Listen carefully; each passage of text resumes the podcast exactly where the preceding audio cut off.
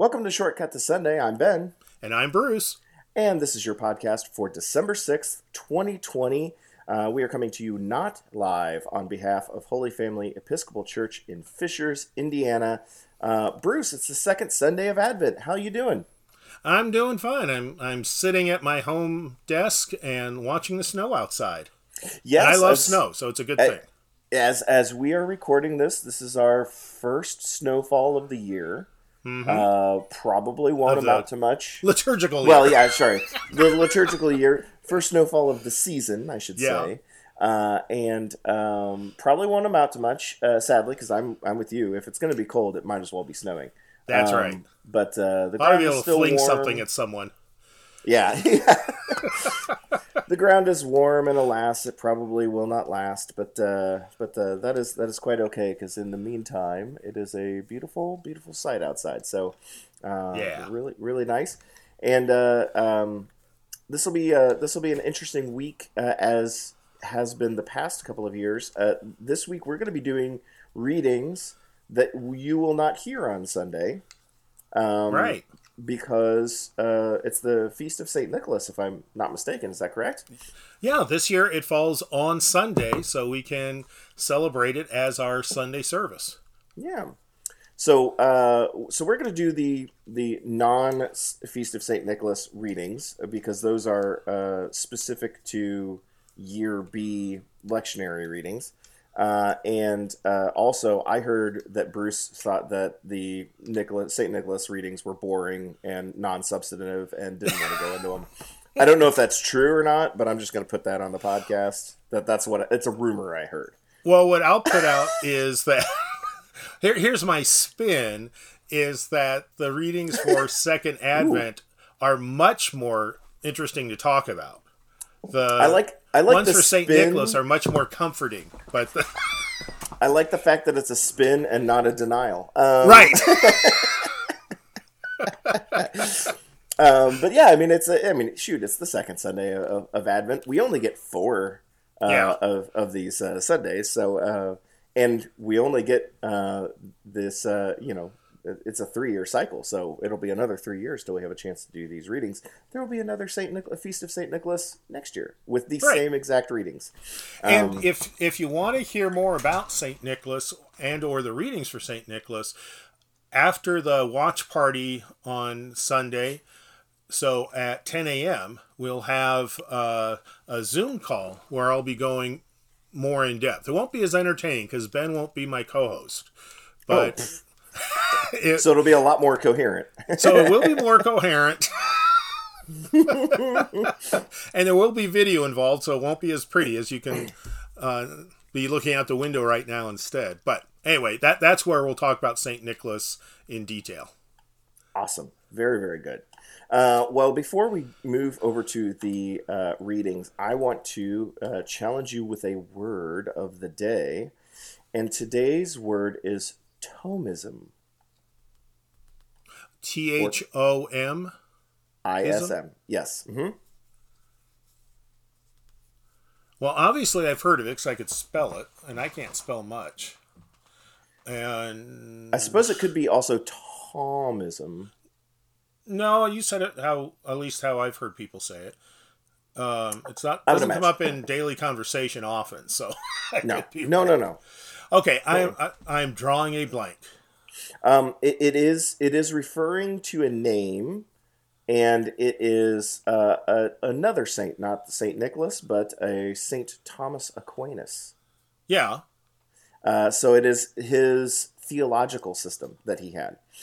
Oh, and I was, oh, okay, okay. I was kind of, I'm kind of hoping that you can uh, fill in some gaps here. Actually, uh, uh, usually I, I, make some sort of comment or joke about the Episcopal Dictionary being a little too thorough. Yeah. But the way that this is written, I have questions, and so there were there were a couple of things about this that I found interesting and fascinating, and so I wanted to kind of ask about it. But the long story short is, Thomism is the theological system of Saint Thomas Aquinas.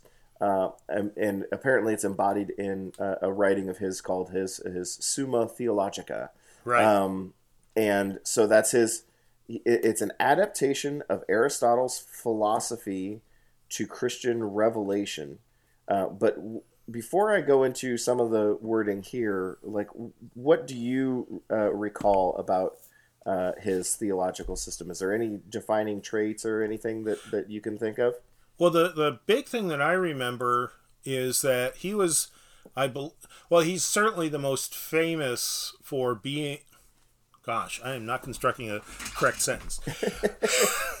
Basically, Thomas was Thomas Aquinas was produced in this work the first systematic theology, which mm-hmm. means it tries to to explain how the world and the universe exist and mm-hmm. function in interacting with God.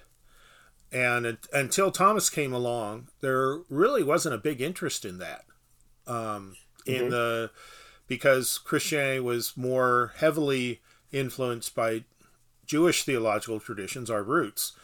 Um, and then Thomas came in and brought in the Greek approach that pretty much, pretty quickly overwhelmed the old Jewish approach and to this day is a very heavy influence on particularly um, Western theology as to, to how God functions and how we're supposed to function in the world.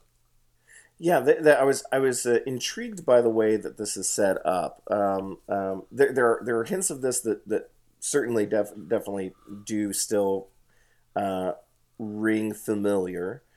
uh, God uh, or T- Thomas defined God as uh, quote unquote primary being, uh, in whom alone essence and existence are one.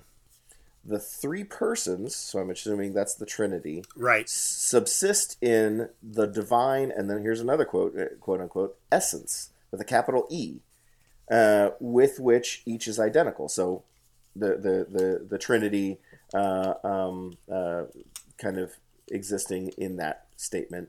Um, creation is a, is going is a going out of the creature from God as the next sentence, and so it's kind of I think what they were basically saying is um, the divine essence is where uh, existence of God and, and the three persons all all exist, and creation comes out of that. Uh huh. And then it says the incarnation of the Word, the institution of the church, the sacraments, the theological virtues of faith, hope, and charity, and the moral virtues are the normal means of the creature's return to God. So through those actions, we uh, uh, dip back into the pool, I guess, as as as the sure. imagery is. Um, uh, um, and then uh, uh, it goes on to say a little bit of salvation is entirely God's gift, so that's a more sounds more like a pillar of mm-hmm. of belief. Uh, eternal beatitude is given in a face to face vision of God and heaven. Uh, so another weird, uh, uh you know, unrelated, some a unrelated pillar to the previous, you know, concept, yeah. right? Uh, and then, um, and then a little bit of history of of um, the English theologian Richard Hooker made use of Thomism, and Pope Leo the uh, Thirteenth uh, made Thomism the chief instrument of theological education in Roman Catholic seminaries in 1879. But the imagery of like this, I, I don't know, uh, in my head is like this giant pool, like spherical pool where God is the primary being and all creation kind of um, um, leaps out of was an interesting mm-hmm. concept. Um, so uh, I can kind of see where that uh, has kind of informed concepts further on down the line. Uh, I think we've right. created a more structure around that idea, but the the, the, the concept that the creation comes out of uh, directly, and um, and then the return, whether that be through um, the list of things that he said of like the incarnation of the Word, institution of the Church, blah blah blah. We more modern more modern concepts is like the return is actually upon death. Um, uh, ah, see, and or is that different? That what Thomas was really talking about is while we walk this earth, how do we draw close to God? Gotcha. How do we and make so that hence with... that list? Okay. Okay. So this is more like a, a how we touch base during our uh, during our existence, how Yes. we contact. Uh, And the, the more we allow ourselves to be immersed in God, the, the better off we'll be and the world will be. interesting. What anyways, year, th- does it say what year he died? Uh, twelve seventy five. Okay, that's what I was thinking. So he he had obviously as as you just read, he had a huge effect on theological education and was and laid the groundwork in many ways for the enlightenment. Mhm. Which Yeah. part of the one of the pillars of the enlightenment was going back to the Greeks and in a sense reclaiming and repackaging the Greek philosophy and ways of um, under ways of approaching the world, not and in order to understand it more deeply, which for the most part is great. But um, the sad part is that it part of Greek philosophy is dualism, where the the physical form is is always lacking compared to the spiritual form. Oh, okay. And in Jewish theology and spirituality, there's no dualism. It, you are who you are. You can't say my spiritual side does this and my physical side does that. No, Mm. you're doing it. Um, and so it's made it very hard for modern Christians, modern being post Enlightenment, to um, accurately interpret the Hebrew scriptures because they keep wanting to see it through the lens of spirit and physicality, Right. whereas they're written with a presumption that people just see it all as one. That is that is a that is definitely very interesting because yeah, you're right. There there's that. Uh, um, I mean, we I see that streak uh, fairly consistently. Um, Oh yeah, yeah, uh, the separation of of the, the, the spiritual and the physical, um, and uh, uh, shoot to to be honest, I, I it's it's something that I engage in every now and again, especially when I find uh, my own actions to be uncomfortable. Yeah. you know, like uh, no, that was not. I mean, it's not Never really what I mind. wanted to do. it's not what I wanted to do or how I wanted to behave. I didn't really want to say that. Um, it's my fault. It's not my fault. it's yeah. devil made me do it or whatever I can come up with at the time. And uh, it's far more to just go further down the rabbit hole in the um, latter part of the 20th century and i think it continues today but it was really strong in the 20 late 20th century there is a, a huge embrace of um, indigenous religions of north america by um, mainly protestant but also some uh, catholic and orthodox christians in the united states. And part of that was uh, being drawn to a non-dualistic perspective on how the world works Hmm. and Yeah. you know so they it wasn't always done respectfully i don't think anyway um, but i think that was part of the i think it was an accurate longing for a more integrated look and perspective on how human beings are Hmm. that we're, we're just one thing we're not spirit and body Right, right. in fact in the um, hebrew scriptures there's nowhere a term for soul that's a greek concept out of greek philosophy Interesting. Yeah, the term they the, the term is spirit, which is very nebulous. Not in terms of being um, no one knows if it's holy or not, but instead it's purposely a very broad term. Whereas soul, Yeah. you, you know, you almost at least for me, I almost picture like this golf ball in the middle of me. That's the soul, and Right. that's what bounces out when I die. Right. That that's not at all part of the Jewish mindset. Hmm. And Paul Paul's the one who really introduces it into Christianity, but Thomas picked that up and ran with it. Right. Right, right. Yeah, I guess that's true. That is that is something that we he kind of hints at uh, uh, Mm-hmm. or or leans to. Yeah, because he was educated in Greek philosophy. That that was part of his mindset. Well, and he was also the he was the. It makes sense that he would uh, be uh, the one to kind of introduce that in in the form of uh, New Testament writings because his target audience had Right. that shared, uh, you know, ground uh, uh, uh, shared grounds for understanding that he was trying to speak to. So he was using words that and concepts that they would have been comfortable with uh, in order to try to explain. Uh, and since we're so very Paul heavy in in the New Testament, it becomes uh, kind of more of a, a, A norm. broader, yeah, a broader stroke uh, uh, of of the, uh, New Testament theology. Hmm. Yeah, and I don't think that was Paul's intention. Uh, no, I think Paul's intention was to share the word to his, you know, his target audience, uh, which uh, I don't know. I don't know if it ever actually goes into. We're off on a tangent here, but that's okay. Uh, I don't know if it necess- any of the writings necessarily go into why he targets uh, the, that area of the world. Uh, I, I'm assuming it's mostly just because that his background and upbringing, he's that's where he saw the the the the, uh, the disconnect and the void. Like, oh, this is really these are the people that I think I could reach. Uh, Yeah. I don't think it's necessarily anything where God was like, you need to go to the Greek, Oh. the Greek Well, actually- islands, and the Paul's self understanding is God was telling him to go to each of these places.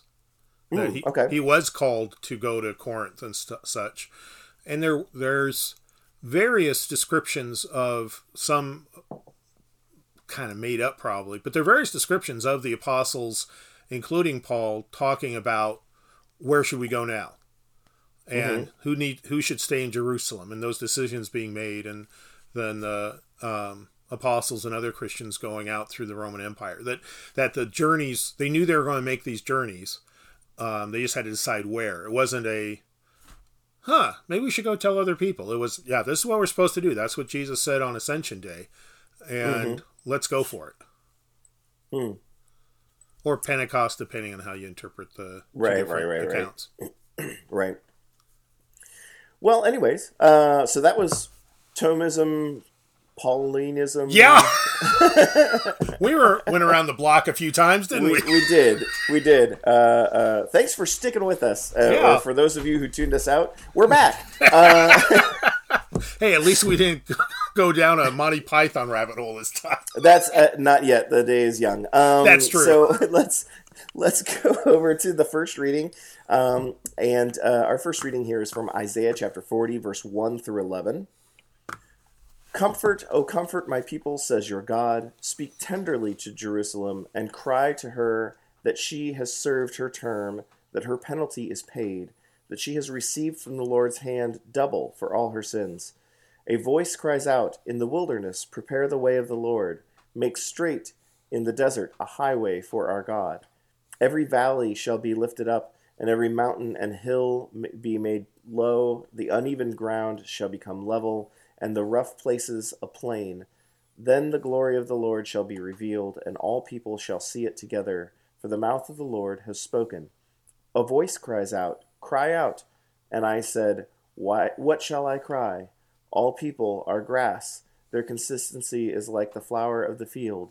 The grass withers, the flower fades. When the breath of the Lord blows upon it, surely the people are grass. The grass withers, the flower fades, but the word of our God will stand forever.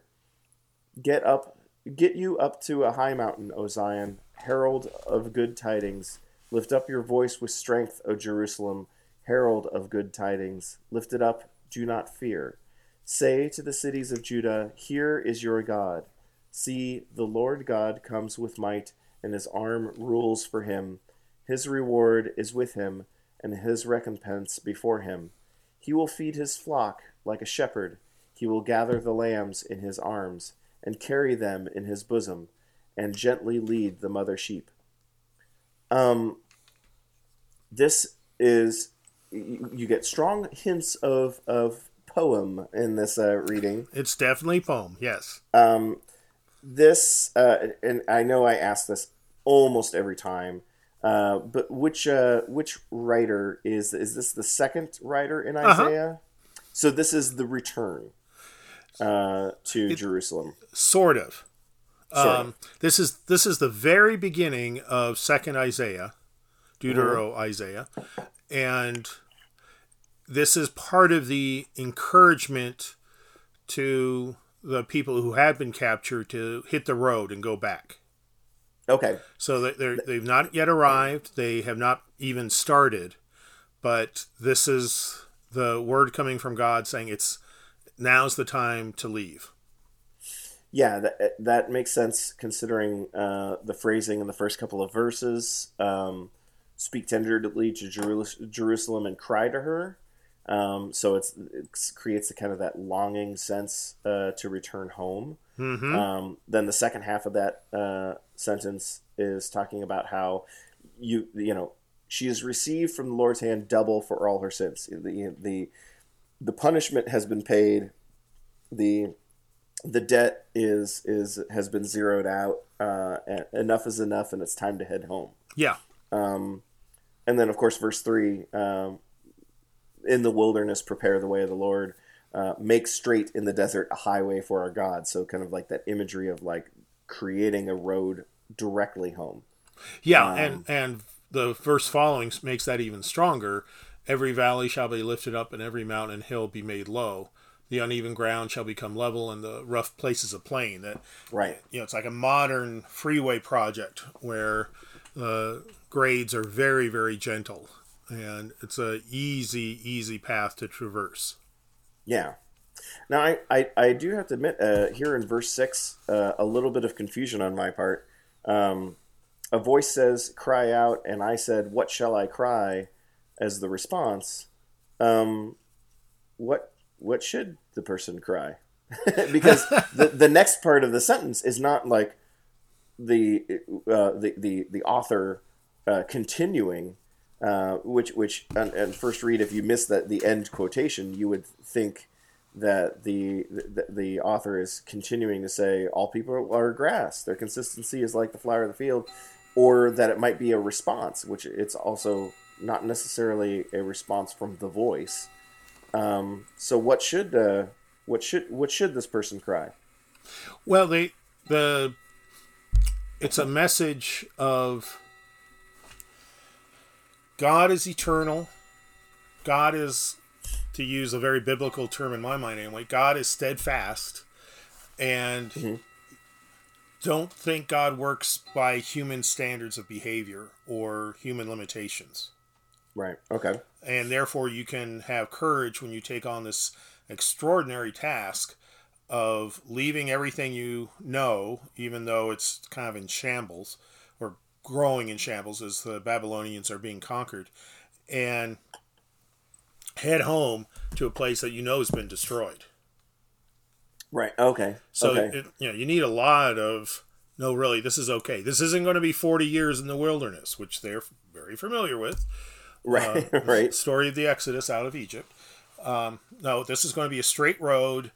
You'll you'll head right there, no doubt about it. God's with you. Go for it. Hmm. What about um? What about this uh, um, sentence in verse nine? Um, so get up to a high mountain, O Zion, herald of good tidings. Lift up your voice with strength, O Jerusalem, herald of good tidings. Uh, lift it up. Do not fear. Say to the city cities of Judah, "Here is your God." Judah is a is a one of the tribes. Um, well, by this point, it was half of the Jewish territory.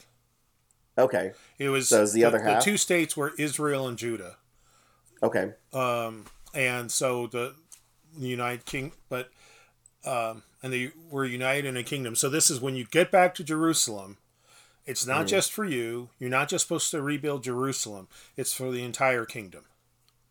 So was Judah the the Judah was the, the it goes way back, uh, uh, many weeks, if not months, uh, uh, on on a discussion. But there was there were people who were left behind, right? That were uh, deemed not even worth enslaving. Uh, the or, Samaritans. Yeah, is is that Judah? Is that is that what ended up forming, like existing in in the cities of Judah? Are those the left behind people? Or? They they were in various places. They weren't just in Judah. Um, okay. So it wasn't those people, the the, the, the, the folks who were who were left that then congregated and or uh, settled in these cities of Judah and kind of made up that that portion of the nation. It was it, they, they were still scattered in in various places. Okay. Yeah.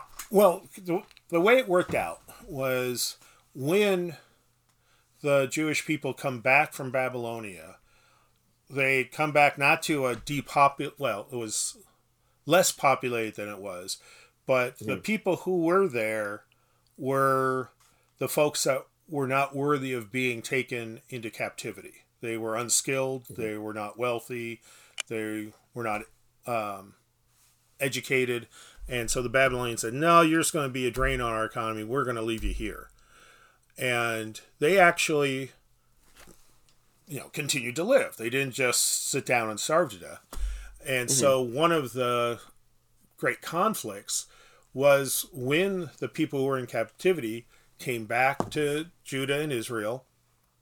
There are these people who are already there who had not had this experience of being captive, and that captivity, in a sense, fast forwarded the spiritual development of Judaism. And the hmm. Samaritans hmm. were like, "Who's this Isaiah guy? You know, we we've never heard of him." Um, right. And they said, well, no, this is one of the greatest prophets ever. I'm like, well, you haven't heard of him. Moses is the greatest prophet. So they had these huge theological fights. And the Samaritans were not yet called Samaritans. They were thoroughly outnumbered. And so were um, basically pushed out of any kind of society, uh, higher levels of society. And hmm. most most headed up into the mountains of the northern part of the kingdom, um, where they were when um, some hundred, you know, hundreds of years later Jesus came along. Um, so and and actually, there's still some living there. Some Samar- some people following the Samaritan traditions, um, hmm. spiritual heritage there. So it's fa- a fascinating history there, but uh, the point of this verse is when you get to Jerusalem, you don't just rebuild the city, you rebuild all of Judah, all of the right. cities that were conquered. You rebuild the, the entire nation. Yeah. Um, I imagine that returning home also would be further complicated by the fact while while the um, the enslaved were uh, um, you know uh, still pushed along spiritually by you know the development of uh, you know the coming of uh, Isaiah and, and and the furthering of their of their spirituality, returning home, I would assume that like the economic aspects had completely reversed, and those left behind where they were able to then uh, build up uh, their their prominence in society, however large or little that may have been, and then you have people returning who had been the upper echelons of society returning with nothing.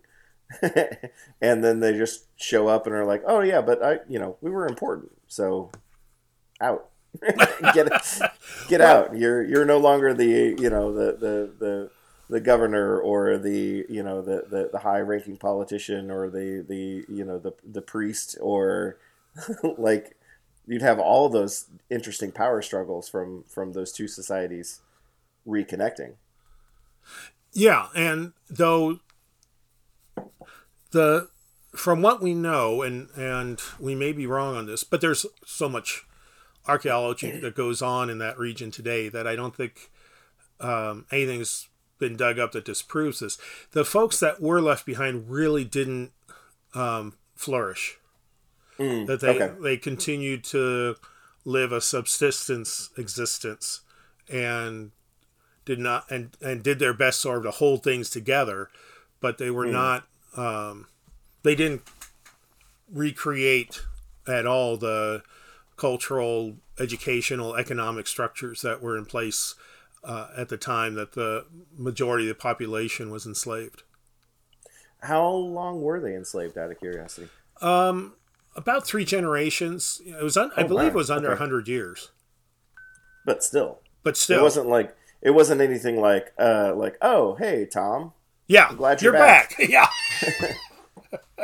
no, I mowed your uh, lawn for you while you were gone. no. this would be like the great grandkid of, uh, or the grandkid of of Probably the great Samaritan and the yeah. grandkid of Tom, re, re, coming back and being like, "Who are you?" I don't know. I'm this person. Maybe and maybe shoot. Maybe that's one of the main reasons why uh, uh, the son of uh, uh, uh, really strengthened. like that was the only identifying mark. I don't. I don't care who you are. Who were your parents and their parents? Because I don't. You know, that's the only way I can connect these ties. Yeah. Hmm. Yeah, yeah. And now I've I've clicked some uh, links on my computer, and it was I'm doing math now. It was about sixty years. So yeah, three generations. Yeah, long enough that anybody who was taken was probably gone. Yeah, with life expectancies and of if- that age. Right, and if not gone, incredibly old Yeah. for their life cycle. Yeah, at and okay, and certainly back home, so to speak, with a lack of uh, functioning social system, very few people, if any, would have lived to see people returning. Hmm, I mean, their yeah. lifespans had to be incredibly short because of the lack of food and medicine and things like that. right, interesting. Um, makes sense as to why this uh, verse was selected for for Advent. Kind of preparing a way. Love the imagery. Well, Um, and John the Baptist uses this text in his Right. preaching. We'll see that in a few minutes.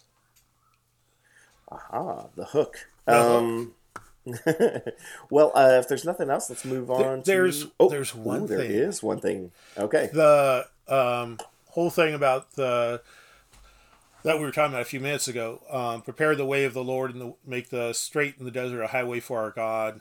Every path, Mm-hmm. every valley shall be filled. That's something the Babylonians did for their sacred processions of their god statues.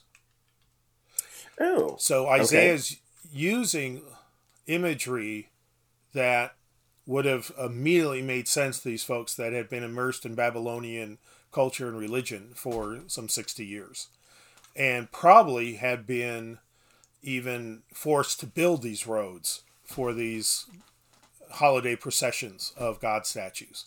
But now, as so often happens in the scriptures, God is taking something that had been um, ungodly and transforming it into something godly.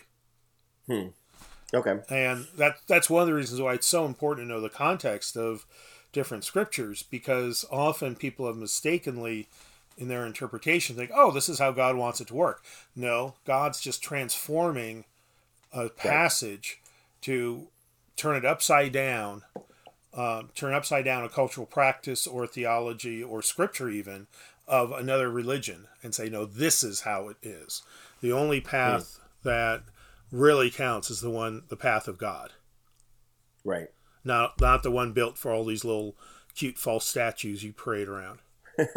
Supplanting imagery. I like it. Yeah. Uh, that's cool. Yeah, yeah. I mean, Uh, and the cross is the primary one of that. I mean, because Right. the Right. Romans crucified probably throughout the empire millions of people, and God took that hugely painful, embarrassing, disgraceful image and turned it into the symbol of eternal life. Right. You think this is embarrassing? It's mine now. Yeah, yeah, yeah. I'm much more powerful than you stupid Romans. Right. Uh, very interesting. Well, let's uh, let's hop over to uh, the second book of Peter, chapter three, verses eight through fifteen a.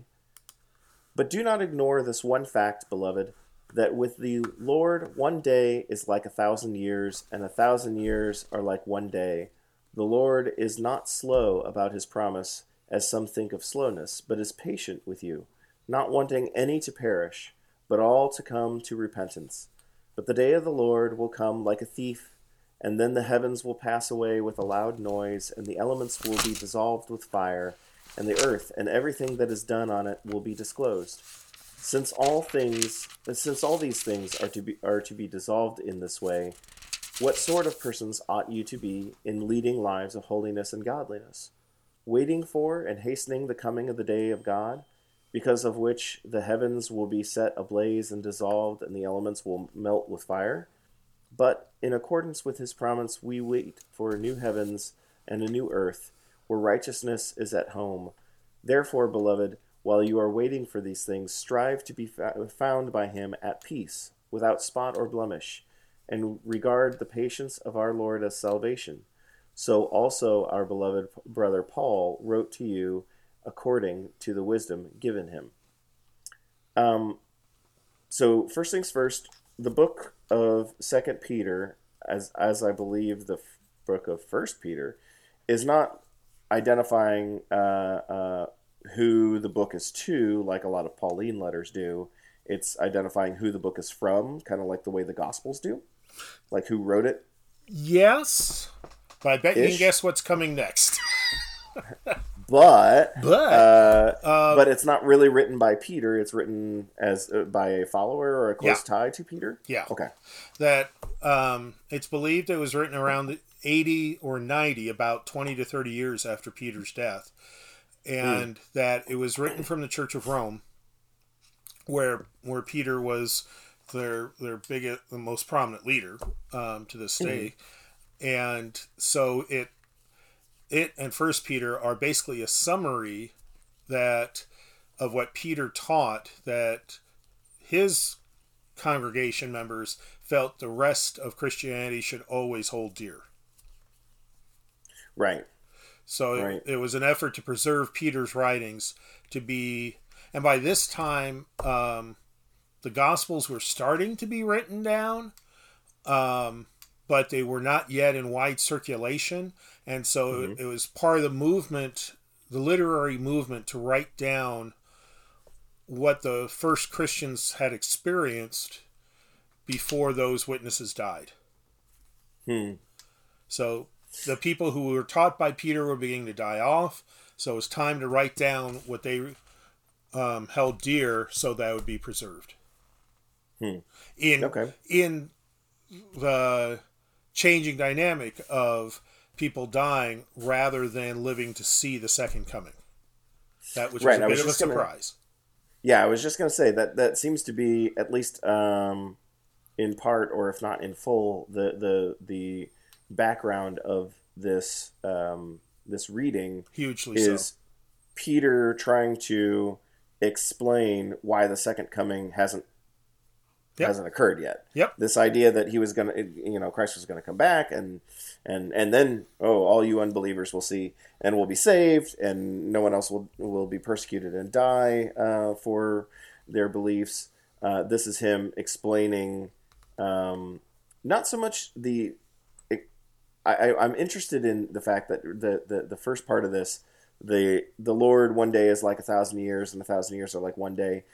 I've I've heard this before for like explaining the way God perceives time. Mm-hmm. And what's interesting, I don't know if this is the only reference to this style of like God experiencing time differently this way, but this passage doesn't it isn't an explanation of how he how God perceives time.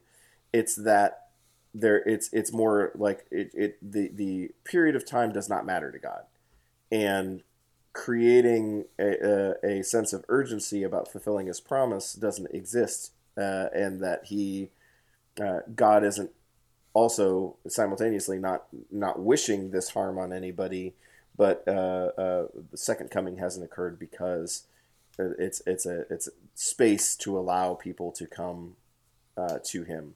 He's not re- yet ready to call it quits, and and pull yeah. the trigger on this on this prophecy. Yes, that, that okay. that's correct. Um, and to just expand on it a little bit, since I never can resist doing that, is please that, that's, that's that absolutely do that. Also, it, it's another one another way of saying God's God, you're not. Get over it. Mm, okay. Um, which you know is kind of a summary of most of the teachings in the Bible.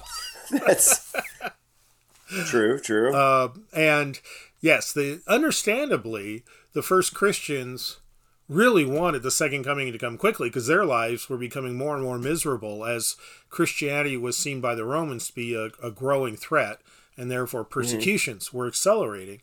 So it's understandable that a, a, everyday Christian would hope that tomorrow the world would end. Um, because right. that way the Romans would be put in their place, and well, basically, so that their suffering, the Christian suffering would end. So it's very understandable that the people had such anxiety about wanting the world to end quickly, and and certainly mm. there are people today that feel the same way. That oh yeah, for sure. You know, the world's going to hell in a handbasket. God should just flip the switch now. But this is one of those teachings that remind us, no, that's not how God works, and God does God does not feel the anxiety that a human being feels. God knows we're feeling it, but it's not going to, um, you know, make God into the eternal codependent being who wants to keep us happy. Right. Right. It's, right. Right. Instead, God will do what is right by the beautiful God eternal standards of such things. Yeah. Um, it's also it's also interesting that um, the um, the verse here in 13 does start to to delve into uh, concepts of of an afterlife ish yeah. But I, I, think as we've discussed before uh, the concept of heaven uh, as and hell is is created uh, uh, long after the the the writings of the New Testament uh, were, were put pen, pen put to paper. Again, part um, of the Greek influence that right because they basically um, fine tune the concept of hell. Right, the Greeks. So yeah. so so what is the Peter's concept here that he's uh, uh, alluding to? Um, is the um, is the uh, um, the new heavens and new earth uh, something that uh, um, what's my train of thought here? Is, is it like is what what is he what is he alluding to on this? Uh, because it's not if it's not uh, the more modern concept, what what what what is it? Probably it's at this point in Christian thought, it's a renewal of this earth as we know it now. Ra- okay. Rather than more of book of Revelation, everything's going to be wiped out and start over.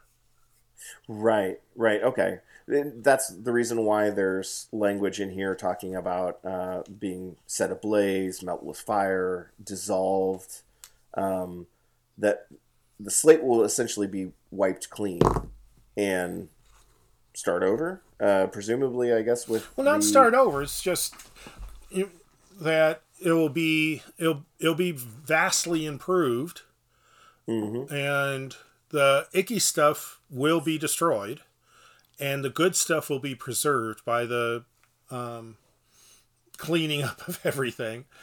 Um, and then it will be safe for Jews and Christians to live. Hmm. That because since these were people of the one true God who were being slaughtered.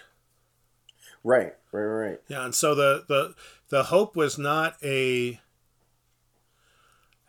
everything you know, everything the earth's going to be blown up and we get to go to heaven. Instead was the hope was we can finally live our lives on earth in peace.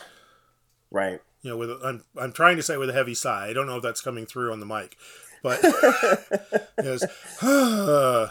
Um, right so and i think that's and frankly i think that's a more compassionate view than the all too common apocalyptic view of Christians today of there's so much evil in the world it should the world's just be given up on and God take us up into heaven and let us leave behind this dastardly earth. Right. That the Christian hope really was as as this entire passage is about is that everyone see God and the various things that keep us from God, including evil, uh, be wiped out, be mm-hmm. destroyed, and then all people will have a chance to live in righteousness and will choose right. to they'll use their free will to live in righteousness yeah it's it's it's uh it's also interesting to then if, if you were able to uh, flip a mental switch and i think was, we've discussed before one of the one of the possible concepts is that the second coming had already occurred. Right. Um that that uh, uh christ's death and resurrection is his second coming, the, the, the bridging of the gap as the as one of the imagery uh, um, later image imagery uh, mm-hmm. uh, references, um, but that new um, new re- renewed relationship that, that exists as, as a result of that if that were the second coming then what's interesting about it is there's it, it would color a lot of these words because obviously yeah. peter did not that was not the belief of peter uh, that was not the belief of widely the belief of anyone in that i can recount in the new testament i don't think that's a concept that uh, um, anybody sided with in New Testament writings. Correct me if I'm wrong on that.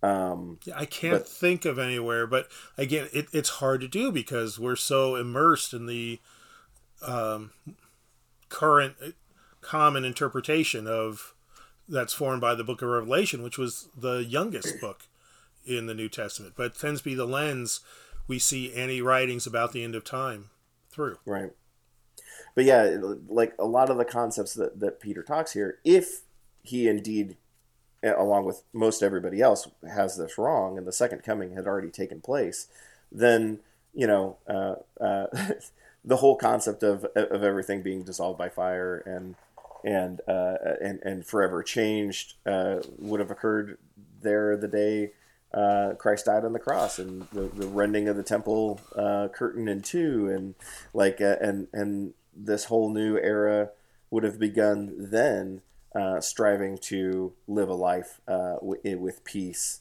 uh, and right- righteousness. Um, and it, it, would be kind of it's kind of interesting that if you take that idea and make it true, then Peter and everybody else is like you, you could write a second book to all these people and be like, no, no, no, you've got it wrong. You know, actually, that's now. actually, now that I've had a moment to think about, really, the Gospel of John is the primary source for the perspective that the second coming was Jesus' resurrection. Okay. Okay. That Jesus' prophecies about what was to come and all that um, can all be interpreted in John of his death and resurrection. In the other three gospels, it, it is more seems to be more of a yes, the world as you see it's going to be very, very different. Whereas in John, it's the world's going to be very different, but you're going to have to look in order to see it. Right. Also, the change should, you know, predominantly exist in you. Right. Right. That was John's very much John's spiritual perspective. Right. It would also be very interesting if that, it, it again, if that that uh, concept of second coming, coming was true uh, uh, for Christ's resurrection. Uh, this this talk about Peter uh, coming from Peter or Peter's followers uh, of of um, the Lord not not fulfilling His promise at at a point in time that you think would also could be further expanded as like and not in the way that you think. Yeah, because if you're waiting for something else to happen, maybe it already did. Mm-hmm. And yeah. like so, very much like a thief in the night you you don't you don't realize it's already happened. Right.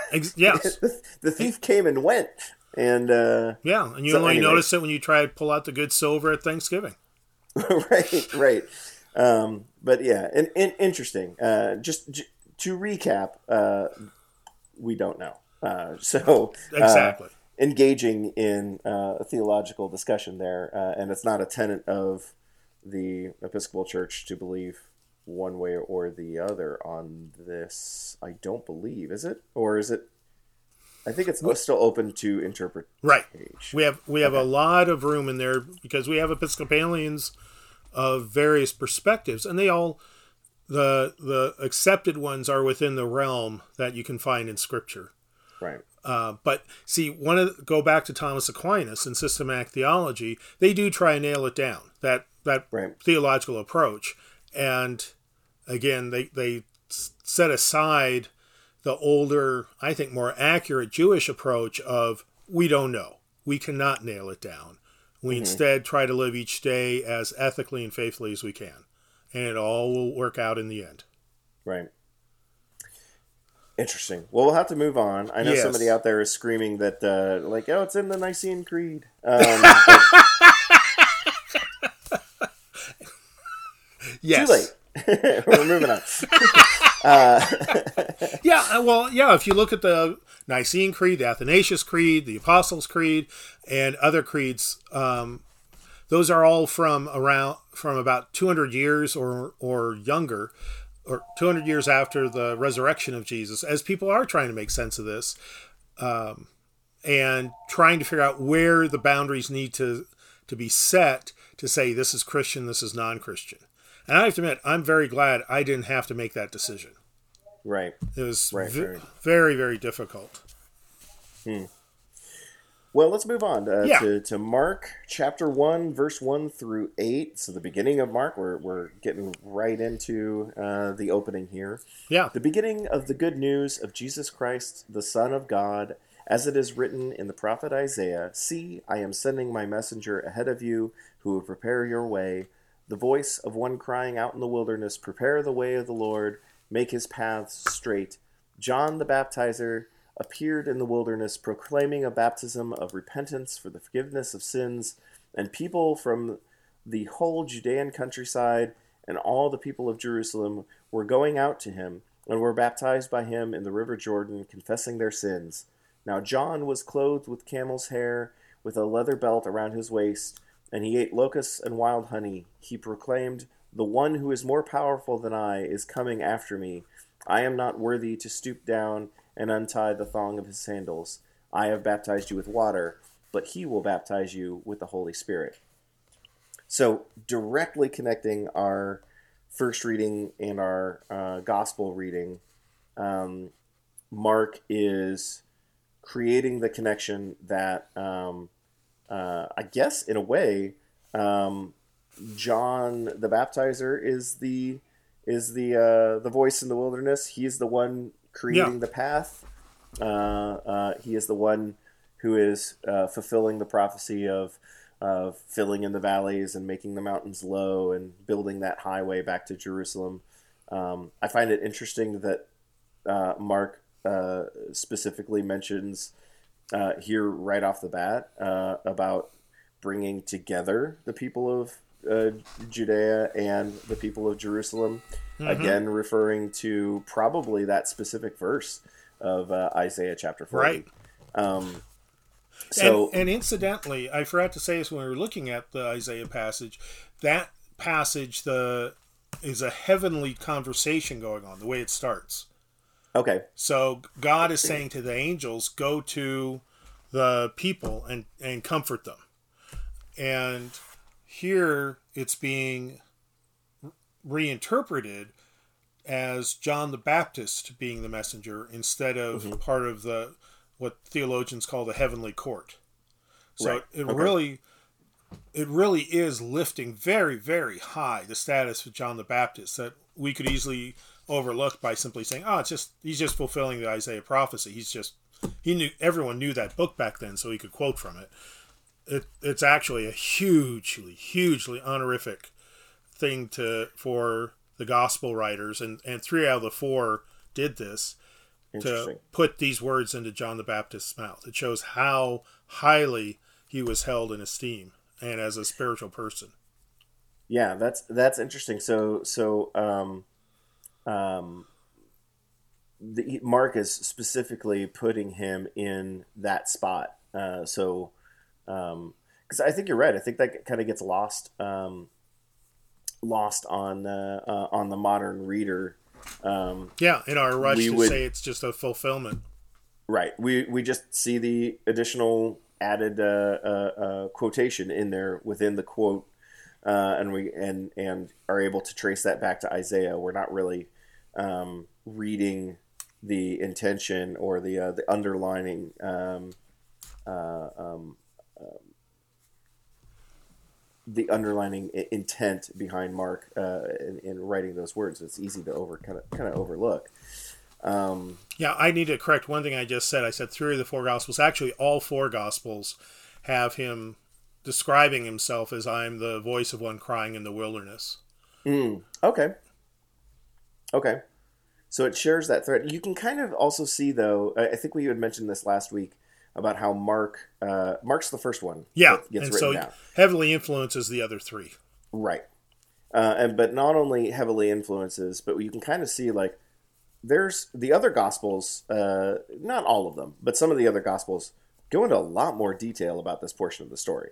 Right. Um, and and I think we talked last week about how um, the way Mark was written, there probably inspired the later gospel writings to be like, whoa, whoa, whoa you know, don't gloss over it. There's right. You know, These are important things lot. to add in. Yeah. Yeah. And um, one of the fun things is that the um, Gospel of John goes into great detail to leave to emphasize that John the Baptist was not Jesus, mm-hmm. was not the Messiah, um, which gives us a clue as to which we know from other places that there were followers of John the Baptist who, even after Jesus' death and resurrection, continued to follow John the Baptist as the one they thought was the Messiah.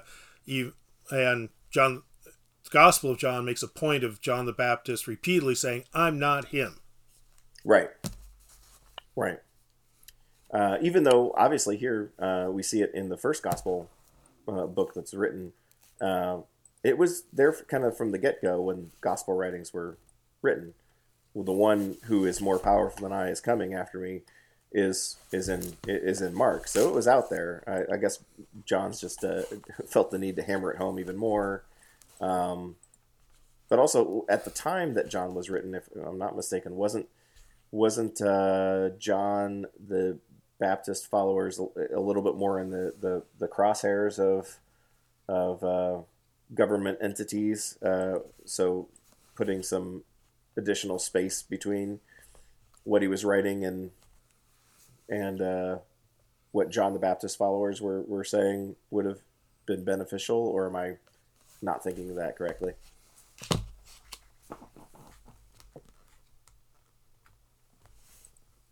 I might not be thinking that correctly, or did I lose you? you you almost you've been you've been cutting in and out. My adapt oh, okay. My adapter has been has a loose wire and I can tell now, so I'm now trying to hold it gently in place. oh no!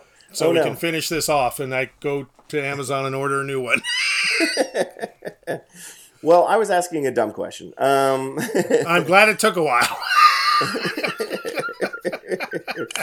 Um, but uh, long story short, uh, here, um, um, this is an interesting way um, to th- that the Book of Mark starts right. off. It doesn't start with the birth.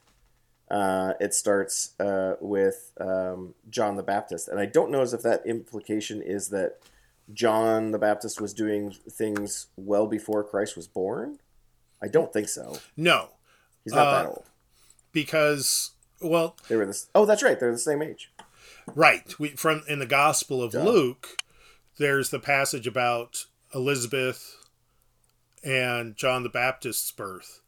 Um, right and the the tradition that they're that um, John the Baptist and Jesus are actually cousins. So there's all sorts of cool writings of speculation and novels of what it was like growing up being Jesus's cousin. Mm-hmm. And how that might have very well, you know, that it might have been a running start towards what each of their ministries turned out to be, um, or maybe it was more of a, oh, cuz, what are you doing here? Well, I'm the Messiah. Oh, okay. oh, completely yeah. mis misinterpret what the Gospels say. Right. Um, but yeah, in Mark and Luke, those two Gospels felt it was important to have stories of how Jesus was born, and they have huge, huge and different theological significance. But in Mark and John, it it goes from a brief introduction to John the Baptist and his ministry. Hmm. Very cool. Well, I, de- I definitely do like the um, the connection here. Um, uh, Mark very very much understood where he wanted to pick up um, um the story, um, and uh, especially uh, specifically as it pertained to kind of a uh, the prophecy around um, uh, around the Messiah. So, right. um, in a way, I'm trying to remember specifically what the readings were for last week, but in a way, this would have been also a, a pretty interesting start to Advent. Um, right. Had the lectionary authors uh, uh, chosen this is maybe the first Sunday, but yeah, last week emphasized the the second coming to to use shorthand. Mm. So it was words Gotcha. of Jesus, whereas this week and next week are focused on John the Baptist. Well, we definitely will get into more uh, John the Baptist next week uh, when uh, Bruce has a new cord. That's right. And And Ben won't have to tap dance nearly as long trying to figure out if I'm there or not. Oh, I think I lost everybody, including myself, during that period of time. I'll have to listen to Um, the podcast, see what you said. I, I'm pretty sure once it left my escaped my lips, I was wrong, but that's Okay. right. Um, but but if you want to answer that, email. Yeah, email at shortcut shortcut at hfec uh, dot org. Feel free to email us uh, any questions, uh, thoughts, uh, um, uh, birthday wishes. It's neither of our birthdays, uh, but uh, if you wanted to, it- there you go. Clever.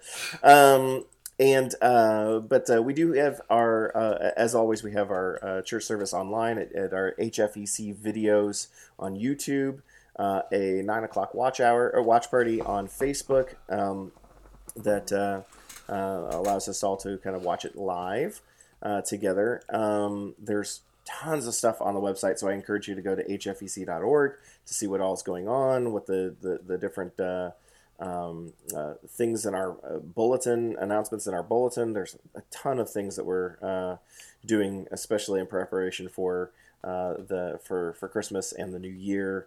So a lot of stuff going on. Um, anything specific you want to plug, Bruce? Um, again, this Sunday we're celebrating St. Nicholas Day, so there's great stuff for people of all ages, both There you go. during the recorded service and also with live Zoom calls for different age groups, including adults afterwards. Excellent. Yeah, that'll be a lot of that'll be good. There there will be uh, information about the Zoom links in the bulletin, I believe. Right? Yes. Okay. In fact, So- it's they're already on the website. Oh, excellent. They're there. So go ahead and reserve your spot. Don't have to Uh, reserve, on- just show up. on Zoom. Go ahead and get it loaded, and we'll see you in a few days. Um, no, just kidding. Um, but uh, um, uh, like I said, uh, especially in this holiday season, uh, lots of opportunities to to connect with each other, especially since we are are not able to connect uh, in person. Uh, which is a, a continued sad uh, uh, thing for all of us. Uh, Right. But uh, we really look forward to uh, the day. The day is coming. Uh, I feel like the, the, the people in Second Isaiah. It's almost time to return home. Yeah, Um, yeah, that's uh, a very so- good application of it. so we uh, we look forward to the, the day where we can uh, uh, lift up every valley and make low every hill and mountain, and uh, make a, a straight pathway to our, our our church grounds and seeing each other again. Um, but until that time, uh, and until next week, uh, I'm Ben, And I'm Bruce. and we'll talk to you next time. Bye bye. Bye.